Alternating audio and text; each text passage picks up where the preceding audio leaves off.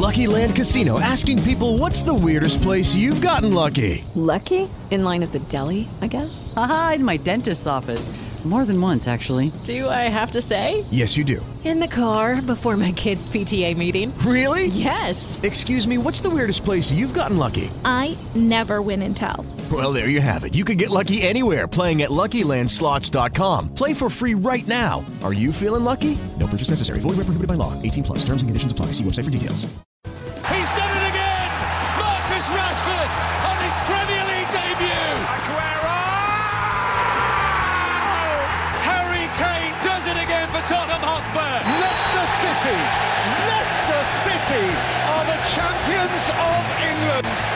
Hey everybody, and welcome to a brand new episode of the Premier League podcast here on FanRag Sports. My name is Sebastian Noren, and with me is Elliott Niblock. We are Pauly-less today, late, um, late scratch. late scratch, exactly. But he he's got a little mobile take for you guys, so we'll we'll we'll get that once we get to the uh, the topic of the U.S. men's national team as they are set to play some pretty important World Cup qualifiers here in the coming days.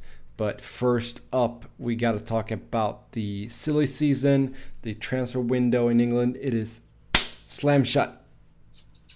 Slam shut. And there was a lot of things that went on. Some big deals that went through, like uh, Mbappe signing for Paris Saint Germain. But then there was also the no deals. And that's where you come in here, Elliott, because Alexis Sanchez reportedly had a medical at Manchester City, fee was agreed upon, and everything. But then it fell through because Arsenal were unable to get Lemar from Monaco. Yeah, I mean, the, it, I'm of I'm of two minds about this. Um, it's the kind of thing where Alexis Sanchez is a proven superstar in the Premier League, and I think that Thomas Lemar is a player I rate highly. I mean, heck, you know, we're gonna again we're gonna get to World Cup qualifiers, but he scored twice today for France. Yes. Um, you know, if if insult to injury isn't Arsenal's middle name, I don't know what is. But it's it, it, it's kind of the worst of both worlds. And admittedly, I don't know what the converse of rose tinted glasses are. I don't know, maybe smiling pile of poo tinted glasses. Mm. But yes, the old poo I, glasses. The old poo glasses. But I'm definitely viewing Arsenal's transfer business through those. But even, you know, even were they rosy, it still looks pretty shit. Because Arsenal this whole summer have taken the hard line of we're not selling Alexis Sanchez. We're willing to have him play out his contract.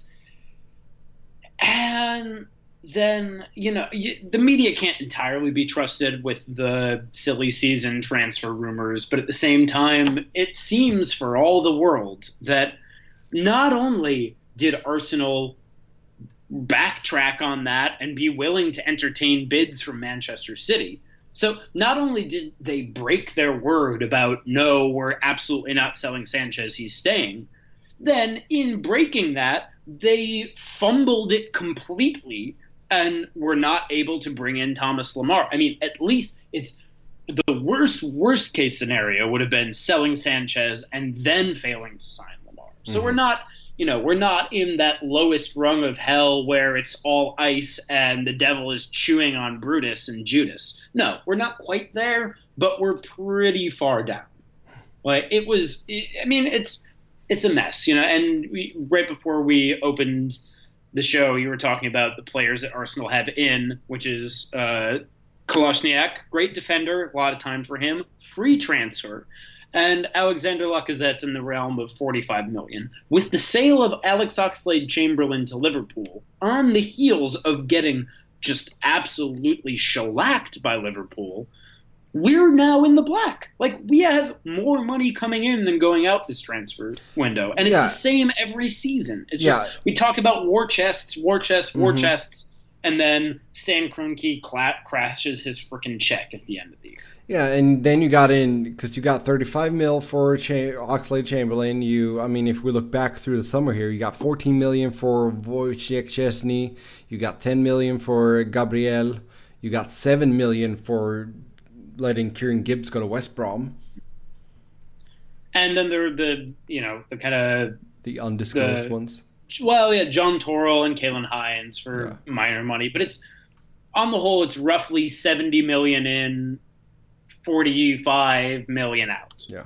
and it's and the you know the reports coming out of Arsenal were just or you know talking to the BBC sources close to Arsenal um, that there's no money for a major deal.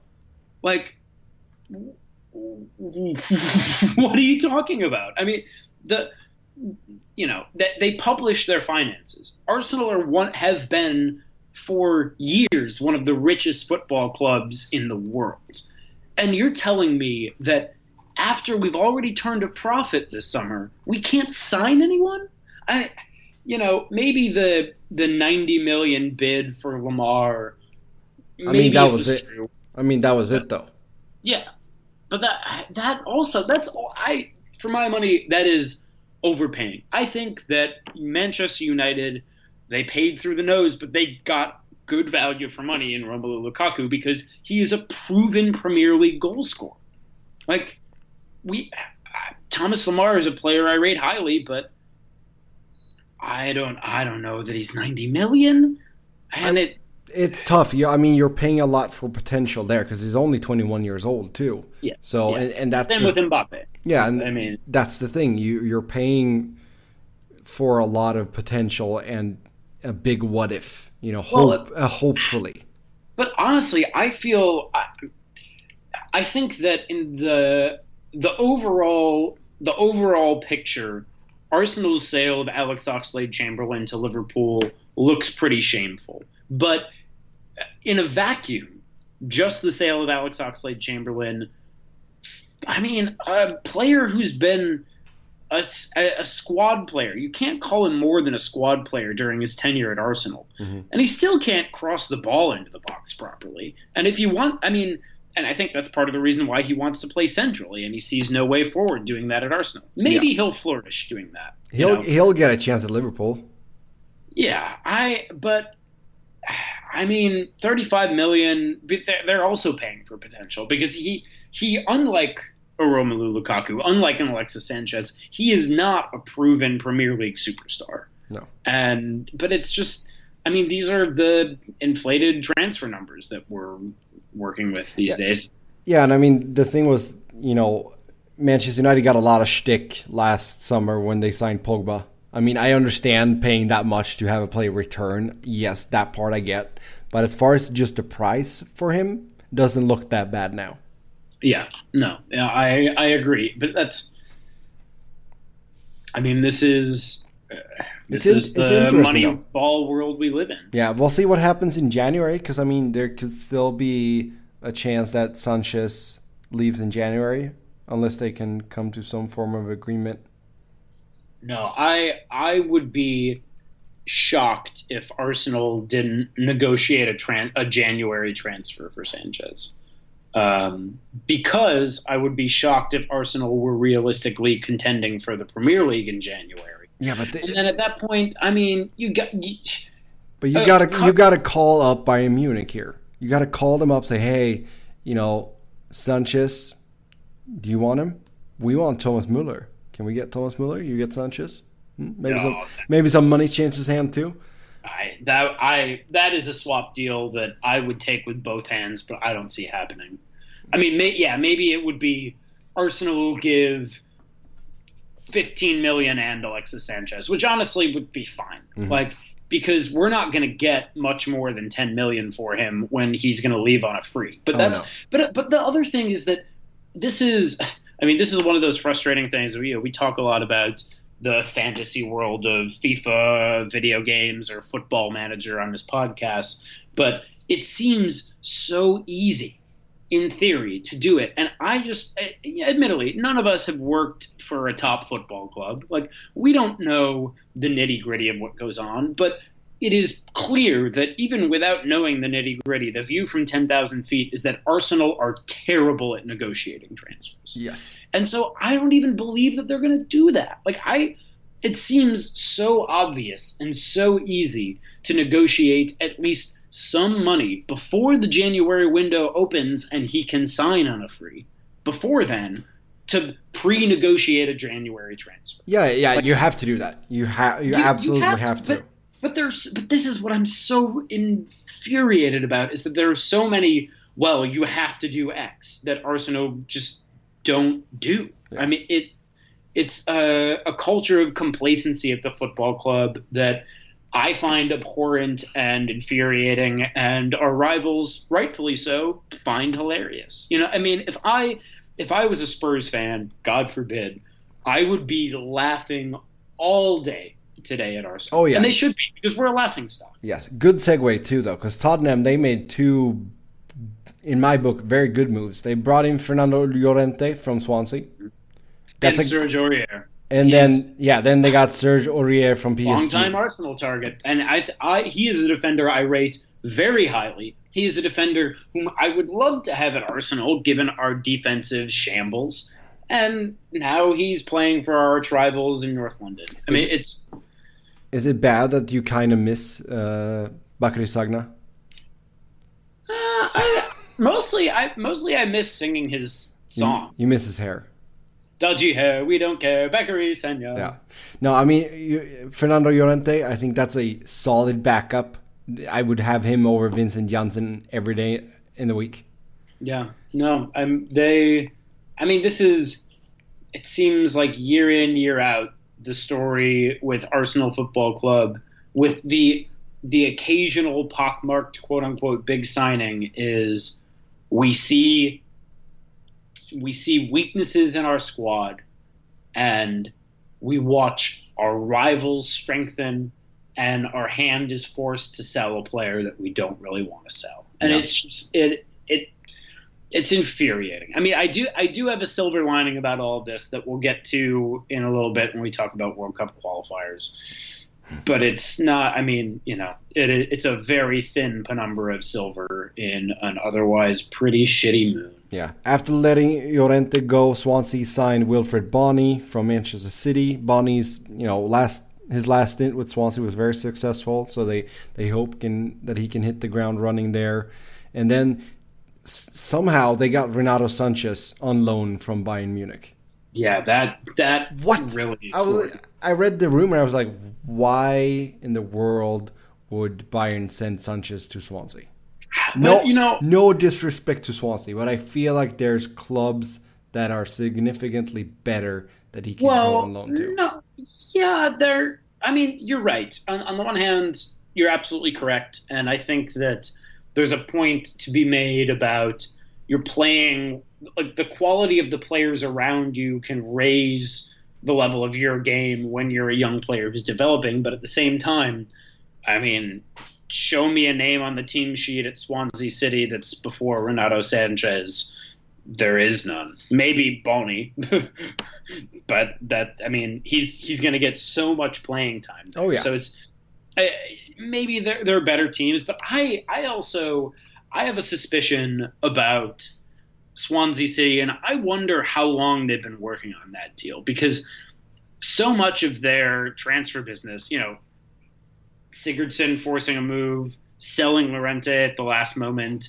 You know, did they like was the, how long was that in the works? Because if they knew they were getting him, I mean, we talked about okay, is Gylfi Sigurdsson worth this much? Is he worth more than that to Swansea if he's the difference of them getting relegated or not? I mean, hell, Renato Sanchez could be the difference now. Mm-hmm. Yeah, uh, we saw Watford do two two signings. They brought in uh, Orestis Karnezis, the Greek goalkeeper from Udinese. Uh, it's weird when because they're owned by the same family. It's I, I really don't like that, uh, but it is what it is. Uh, so he goes on a season long loan to Watford, and then they signed uh, Marvin Zeegelaar, I think that's how you pronounce his name, uh, from Sporting Lisbon, 27 year old Dutchman.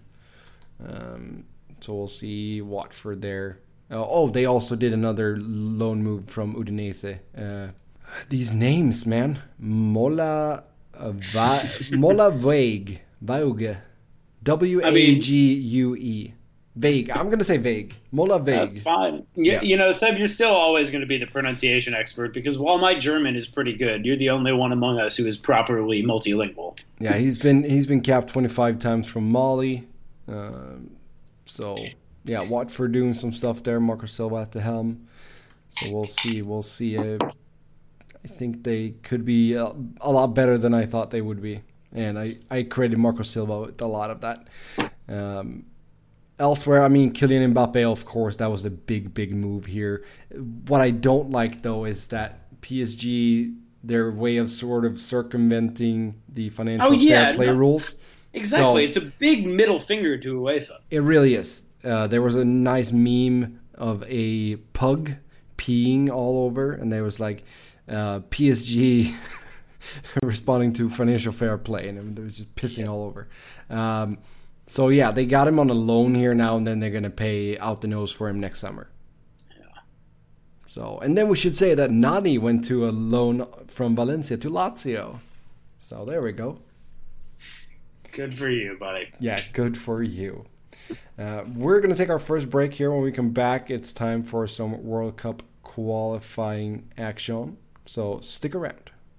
Okay, and we're back. And World Cup qualifiers. Uh, we should start off by saying congratulations to Japan. They are securing, or they did secure a spot in the World Cup here with a 2 0 win over Australia.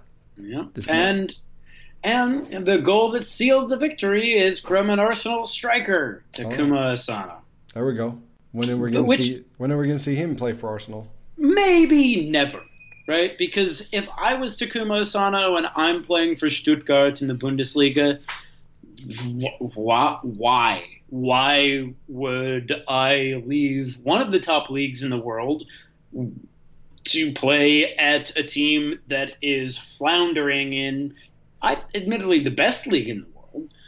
Uh, So it's it's a small, like I say, I, I previewed it in our last segment. It's a very, very small silver lining. Yeah, and he would probably get like a handful of games in the League Cup, anyways. That's Yeah, about it. I mean, but, and, the- I mean, part of his loan deal is that he.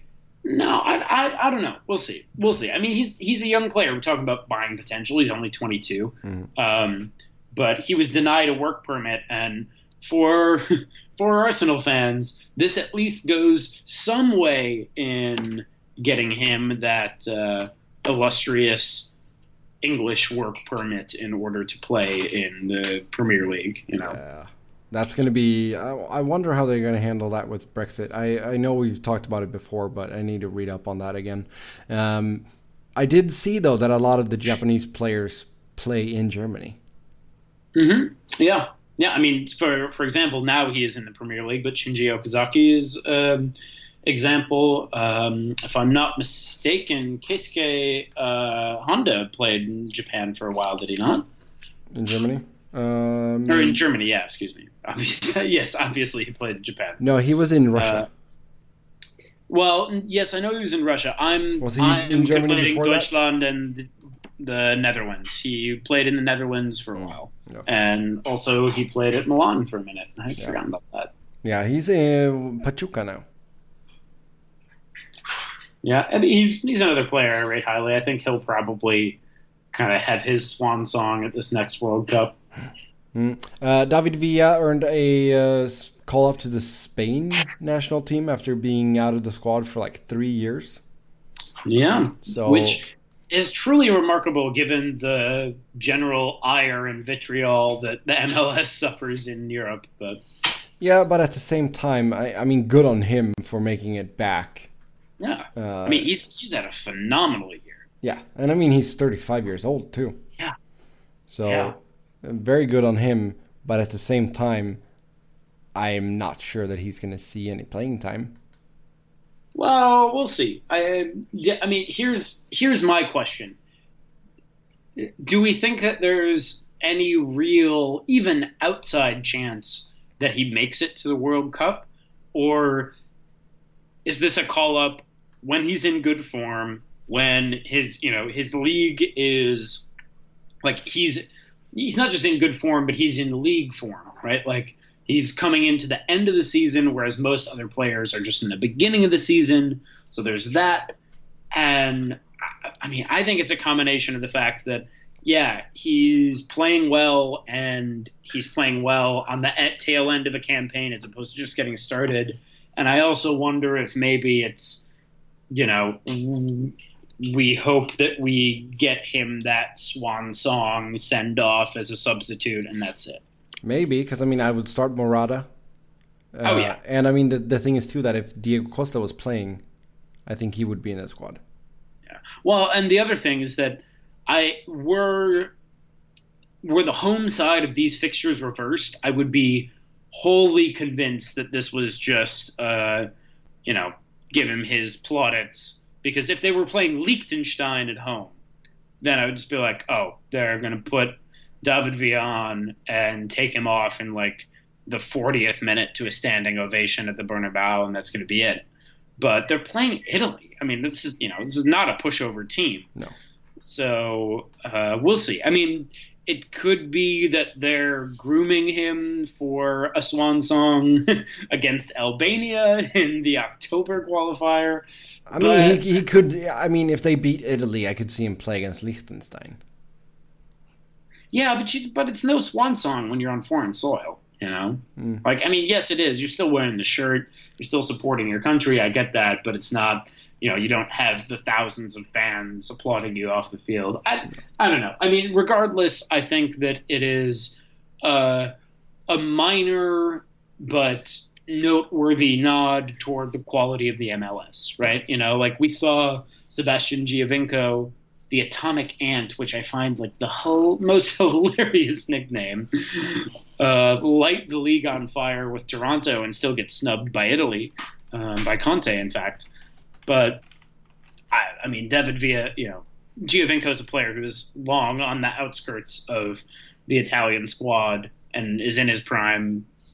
David Villa is a forever legend for Spain as a World Cup winner, so it's yeah. not totally relatable. No, I mean, and that, that's the thing too, though. If you look at it, uh, if you look at Italy, they got Andrea Belotti, who's been phenomenal here at the start of the season. They got Ciri, Ciro Immobile, plays for Lazio. You got Eder from Inter, and you got Manolo Gabbiadini, uh, or Ga, yeah, Gabbiadini. There we go. Gabbiadini. from Southampton.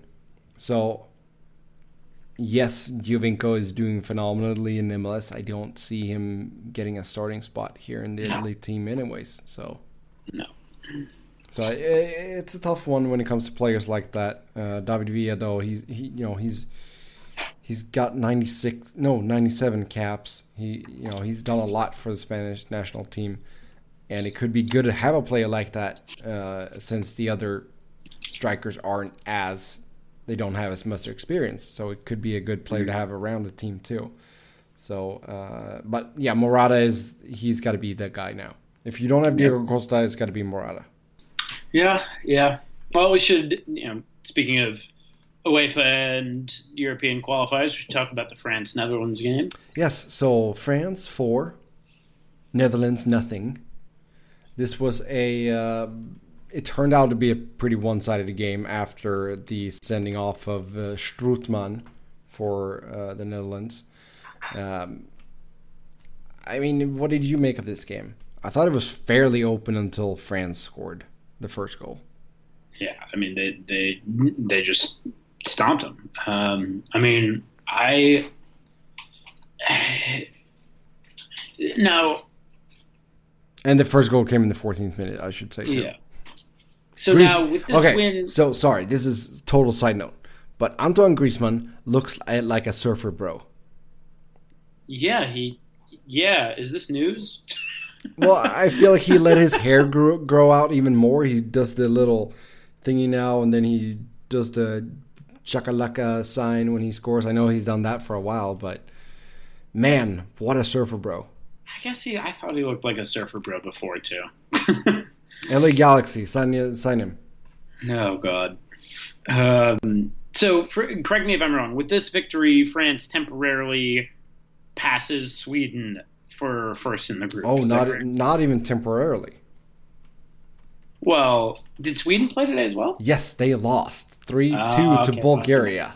Oh no! Yes, I was talking mad. No, I wasn't talking mad shit before, but um, I was pointing out that you know Bulgaria they have been rubbish against Sweden for like the past 20, 30 years, Huh. and then the Swedish defense was just shambles in this game. It was so bad. Uh, nice goal for them to pick the winner too, but man, that was rough. That was really rough.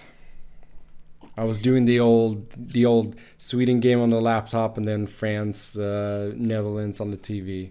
Yeah, I, I have to admit I was I was embroiled in transfer deadline day and was shirking my national responsibilities, so I didn't I didn't realize that Sweden played today. But Oh yeah.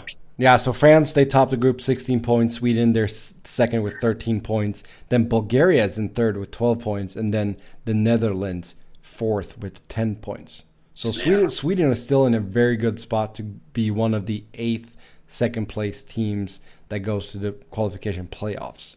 yeah, Uh, boy, but the Netherlands. Yeah, they're they're screwed. I mean, what has happened?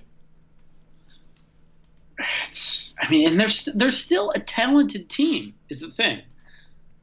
You know, I mean, if you like, you look at their squad. Yeah, and- I mean, here I'm just gonna. This is some of the clubs that are represented in this team: Barcelona, Everton, Lazio, Manchester United, Ajax, Roma, Liverpool, Feyenoord, Tottenham, Bayern Munich, Lyon. Yeah, this is. I mean, this is not the U.S. men's national team by any means. Although I did think it was funny that uh, old boy uh, Robin van Persie of Fenerbahce got his substitute call into this game Oh yeah, and did precisely nothing. yeah. Well, I mean, I I think that's part of the problem is that right now Vincent Janssen is their starting striker. Yeah, that's and yeah, he has seven goals in 14 caps. That's really, really good. But at the same time, he's way out of form. He's not done much yet, Tottenham. And I think that's going to hurt them. And looking at the midfield, you know, after Strootman got sent off, they, uh, what happened? You know, they, they were just bossed all over the field. Um, it was nice to see Fosu Mensah get a start, though. Um, you know, if I'm being a little bit selfish, yeah. but there was a real. I mean, and it, I mean, yeah, playing against France with ten men. I mean, uh, every national team would have a hard time with that. I think France are going to be. They have to be one of the favorites for the World Cup. Oh yeah, definitely. I mean, they're I. Is, there a stronger team in Europe? I don't think so. Mm, maybe not. I don't. I. I don't think so. Um, I mean, uh, Germany would give them a run for their money. I think. yeah, I mean, you okay, okay, touche. I mean, they're the defending World Cup champions. Spain, but I- Spain can be up there too. Yeah, But yeah, I mean they're I- uh, they're the upper echelon, of course. I think I. I think that on current form, I pick France over Germany. I think on overall depth of squad, I pick Germany over France. But there's, you know, they're a good what nine months until the start of the World Cup. Ooh, wow, boy, that's exciting. Even though I hate that Russia's hosting it. Yeah, it's not too far off now. Not too I mean, far. not off. as much as I'll hate Qatar. So. Yeah. Uh, one last or two little things here. Uh, Cristiano Ronaldo scored a hat trick. Not a big shocker since they were playing the Faroe Islands. How many times did he take his shirt off? It's- I'm guessing four, one for each. No, yeah. Uh, but Faroe Islands actually scored in this game, which is more, more of a surprise. I feel like so five five one win for Portugal. Then last game we're gonna touch upon is Belgium nine, Gibraltar zero. Oh, Gibraltar. Yeah, Thomas M- um, Meunier and Romelu Lukaku with a hat trick each. So I mean, Gibraltar is like this. We've talked about this. Before, I mean, it- they've is- been the whipping, the you know, yeah, it's the- the size of Brooklyn basically. Um, Probably have less people than Brooklyn too. I'm sure it has way fewer people than Brooklyn. So uh, yeah, they're they're the whooping boys there. Um, I'm gonna see. Yeah, right now their goal differential is three three goals for, 33 goals against in seven games. Uh, well, so- at least they got three. yeah, I mean, yeah, at least they scored. So, uh, yeah, it's interesting to see how things sh- shake up here in the European qualifiers. Iceland in a very nice battle with Croatia on that top spot in Group I. Uh, second break is coming up, and when we come back, it's time for the U.S. men's national team. So stick around. And we're back, and it's time to talk about the United States men's national team as they go up against Costa Rica and Honduras. Costa Rica game is tomorrow, September 1st, and then Honduras is September 5th. We're going to put in Pauly's mobile take here, and then when we come back, we'll talk about what he said.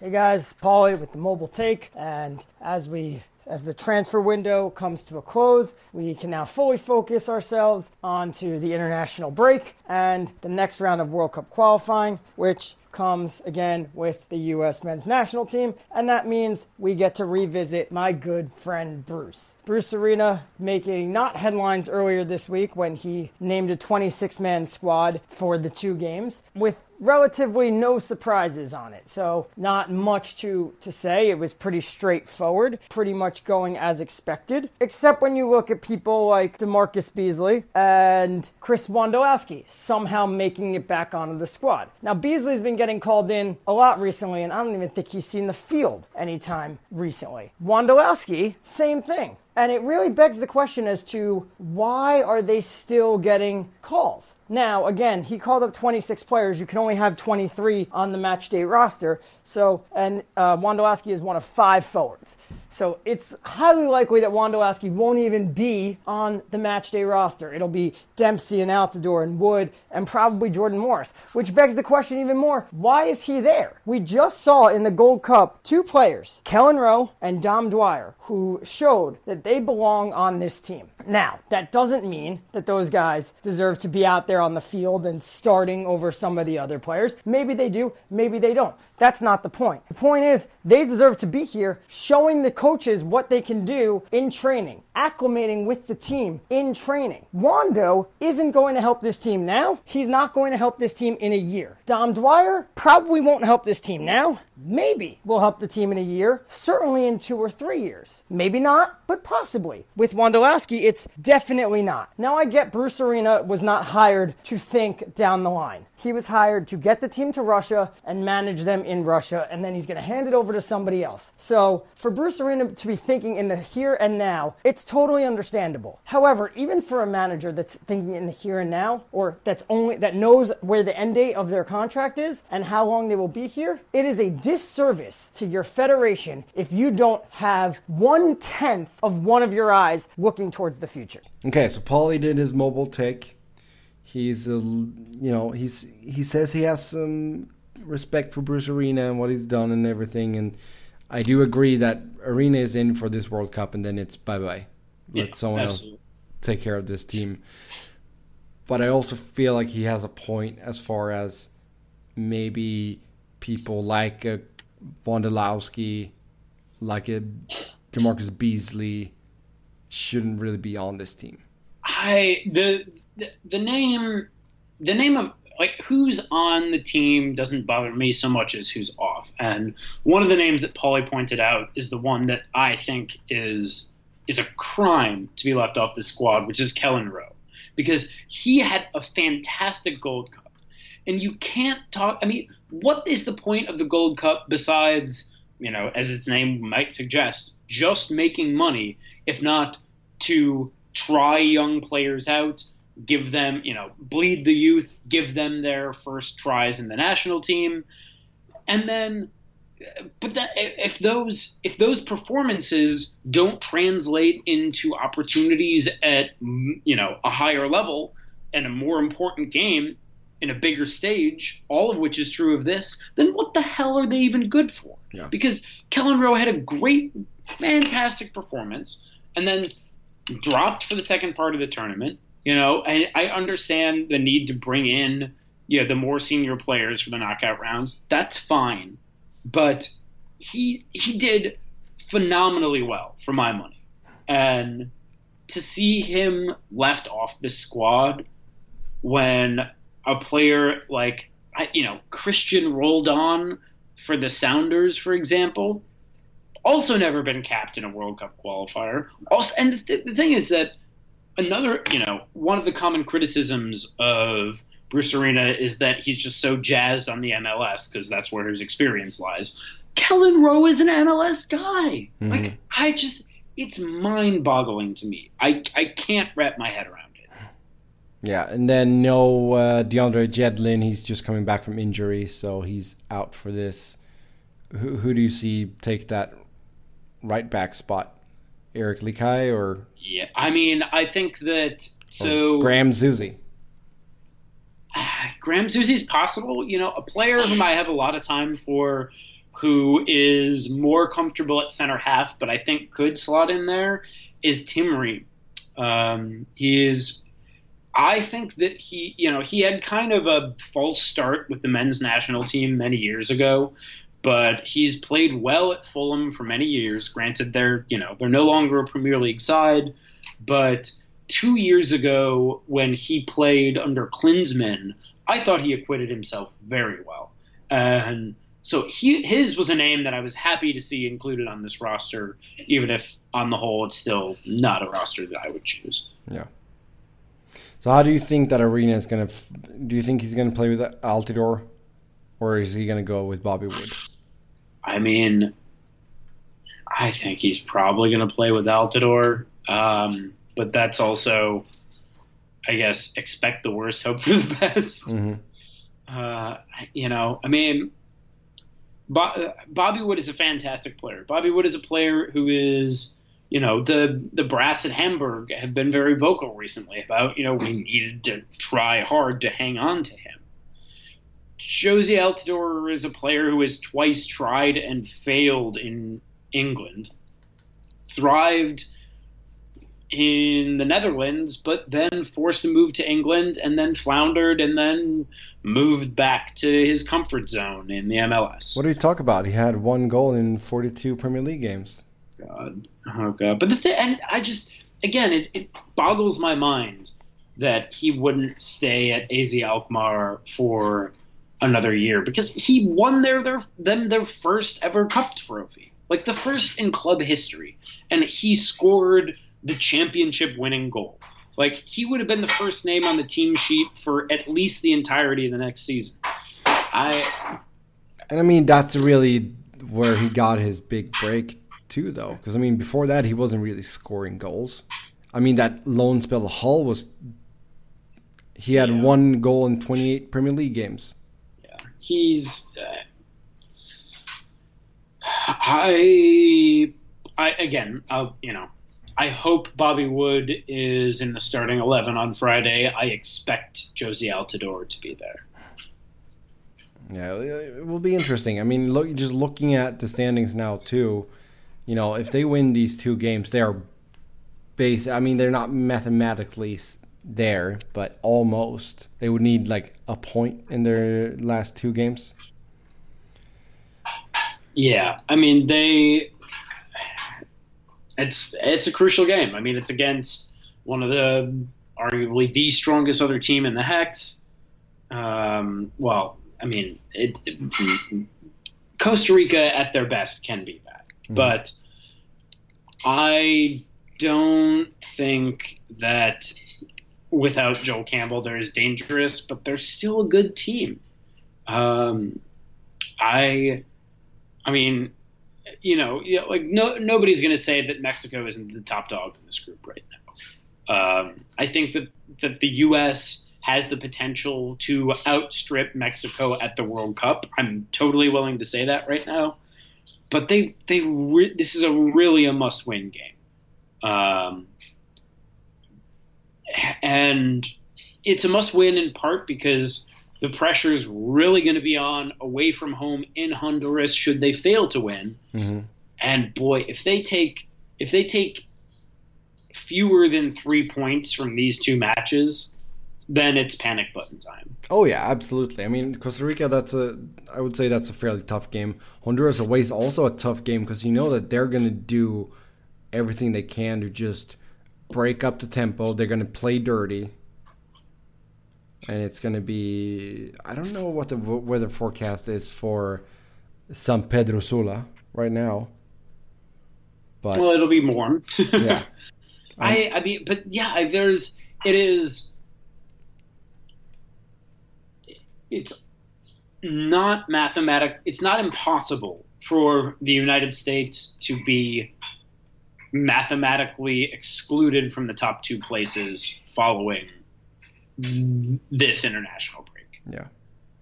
Yeah, let's see. The average high, sorry, I'm looking real quick here 92.3 degrees Fahrenheit. Ugh. Yeah. Yeah, it'll be warm. It'll be warm and muggy, but they've played warm and muggy games in the United States as well. So. That is true. Yeah, they play at the Red Bull Arena tomorrow against Costa Rica. Yeah, I mean this is this is a very important game, very very important game, and I really hope that I mean if they do end up going with Altidore, at least I hope that he can do something useful. Yeah, I mean we all do, but it's at this point it's you know help us Christian Pulisic, you're our only hope. Yeah. Maybe not only, but you are clearly the core of our hopes with what five goals and five assists in ten games. Yep. And he's not even he's still a teenager teenager. Yep. Uh, yeah, he's he, he's he's a fantastic talent and it sounds like based on his um, his press conference from the other day in New York is that I mean, he's going to continue doing what he's been doing under Bruce Arena, which, again, you know, strategically, all credit to Bruce. His role has been run anywhere you want, do whatever you want, be the engine and the creative force behind this attacking team, and he does it really well.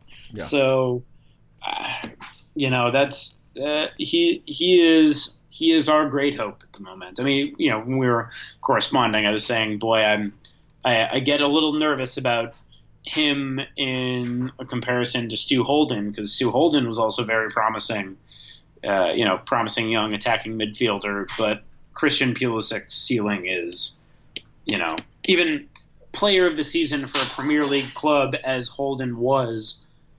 Uh, Pulisic has a way higher ceiling you can probably hear me knocking on wood there. Mm-hmm. Yep. Yeah, I was a little bit surprised that Dom Dwyer didn't get a spot here. Wondolowski. I mean, I don't understand why he's in there. I really don't. Yeah, no, I I agree, and I mean that was the other uh, player that Pauly called out, and I, for, for my money, I think that Dwyer, you know, he he deserves a place on this team ahead of Wondolowski, but I was even more thoroughly impressed with Kelyn Rowe following the Gold Cup, and I I find his exclusion to be maddening. Yeah. Hopefully they'll get a good result against Costa Rica, so we're all happy when we reconvene and talk about that game on Monday. Until then, have a good one. Be sure to follow us on Twitter. I'm Seb Noren. Elliott is Keats was better, and Pauly is P. Kwestel. And then give FanRag Sports a follow as well. Until then, have a good one. Bye bye.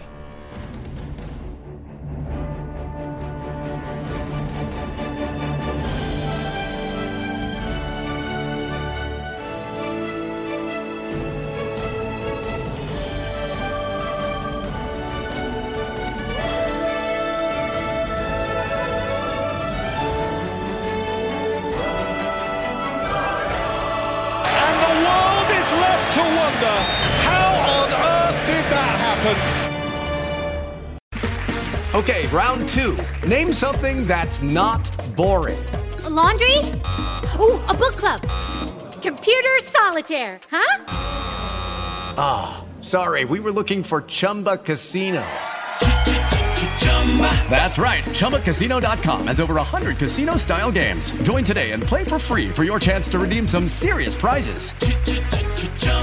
ChumbaCasino.com. No purchase necessary. Full prohibited by law. 18 plus terms and conditions apply. See website for details.